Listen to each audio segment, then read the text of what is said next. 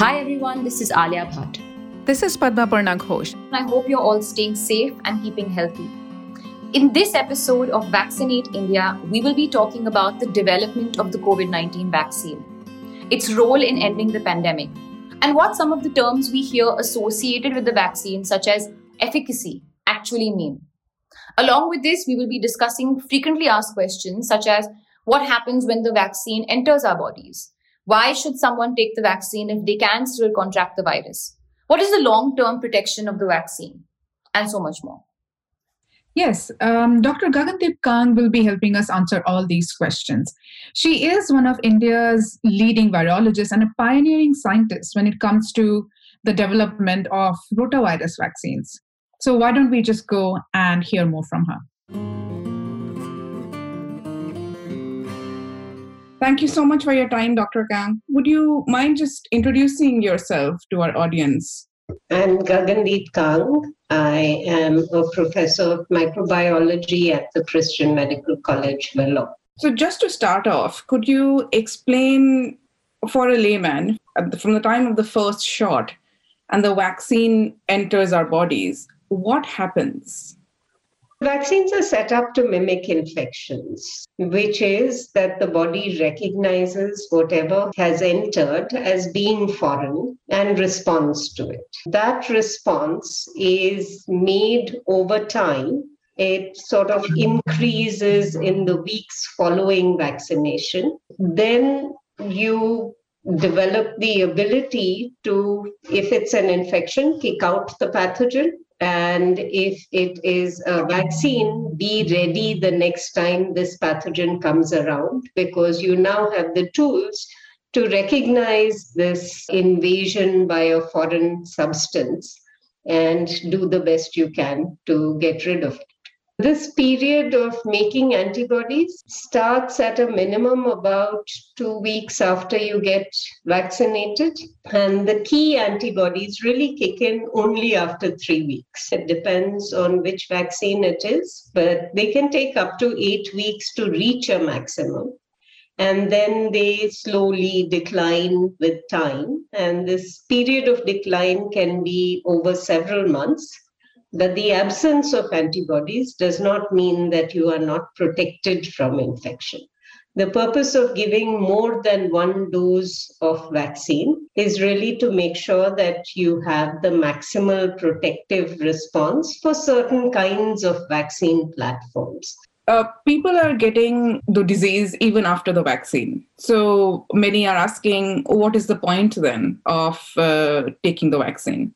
It's important to understand that vaccines are not actually intended to prevent infection. The intention of any vaccine when you first make it is to prevent disease. And you want to make sure that people don't get sick because they've been infected with this organism. The fact that many of the vaccines that we have actually decrease infection also is a useful byproduct but is not the goal of vaccination. The goal of vaccination is to prevent severe disease and prevent people dying because of SARS CoV 2 infection.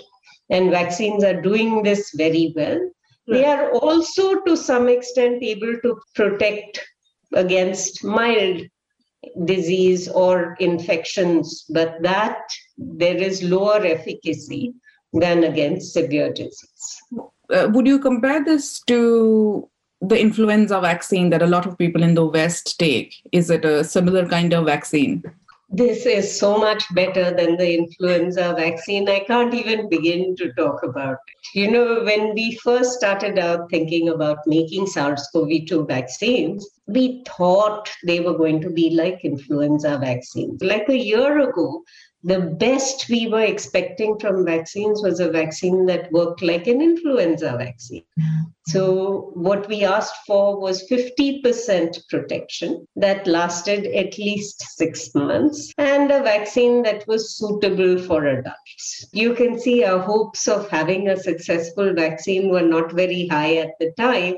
And now we've gotten to the stage where we are saying, oh, 90%, but that one is 95 the speed or the collaboration or the the innovations that have gone into this tiny prick that we are getting the world over. I mean, when you think of it, it's just unbelievable. This is the joy for a vaccine scientist. You have so many failures. When you're trying to make vaccines, all kinds of reasons for them to fail, for even what you hope will be very successful doesn't work out. And finally, here you have a pathogen that is very amenable to vaccines where all of the science that we've been developing for 20 years is actually working out for this pathogen. So it's very, very exciting. And it gives us hope that we will be able to work this fast in the future or even faster.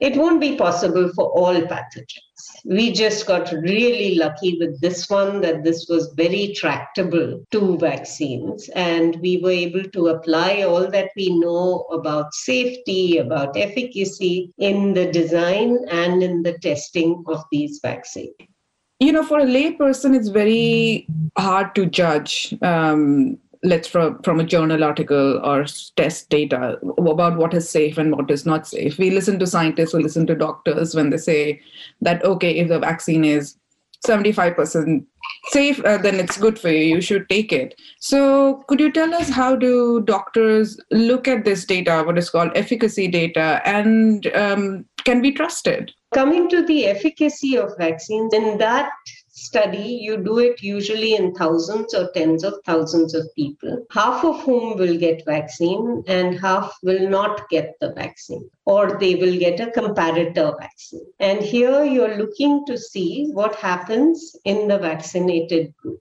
If the vaccinated group get less disease than the unvaccinated group, then the vaccine has worked. So let's say we had 10,000 people in each group. 10,000 got vaccine, 10,000 did not get vaccine. Now, in the unvaccinated, you followed them for six months. In the unvaccinated, 1,000 people got sick. One out of 10 people got sick. You look at the 10,000 that received the vaccine, and only 100 people got sick. What is the vaccine efficacy? You expected a thousand cases, you got only 100. So the vaccine is 90% efficacious. It does not mean that 9,000 people are protected and 1,000 people are not. It means that the amount of disease in the whole 10,000 population is reduced by 90%. I remember from my high school biology class, you know, when we used to learn about immune responses, there were these cells called memory cells.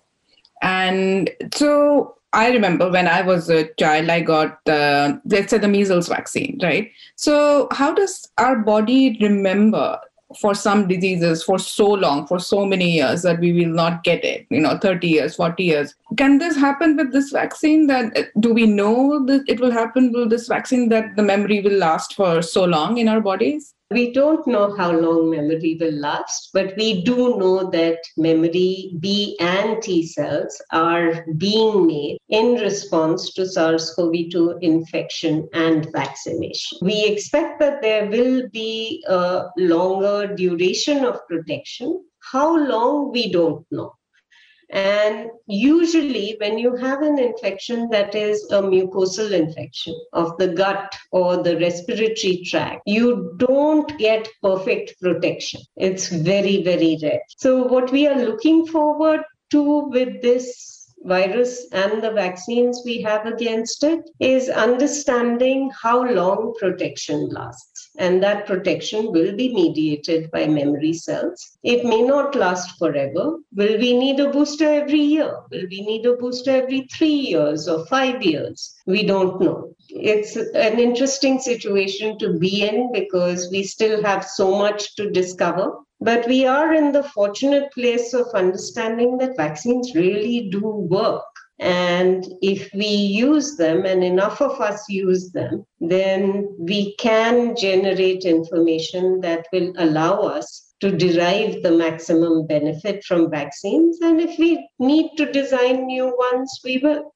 Just the last thing before we go is that vaccinating ourselves, I mean, it's like protecting ourselves in packs, right? I mean, that's what we are doing. it's not just for us?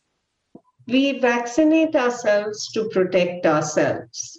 But the more of us that are vaccinated, the more we protect our communities there are always people within our communities that, for one reason or the other, are unable to protect themselves through vaccination. These are people who are older, people who are immunocompromised, people with cancer on chemotherapy, undergoing radiation, people with transplants who have to take immunosuppressive therapy, even people who have other immune suppressive conditions and if we are protected, then we are protecting them indirect. So it's our responsibility, I think, to be vaccinated so that we decrease not only our own illness, but our ability to spread illness to others. And that's one of the incredible things about the vaccines we are seeing now.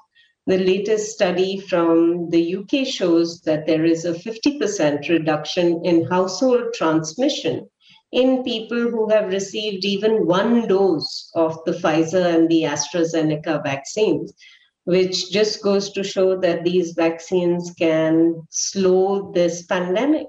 And that's exactly the news we need in the current situation. Thank you so much, Dr. Kang, for your time. Thank you and have a great day. You too. Bye.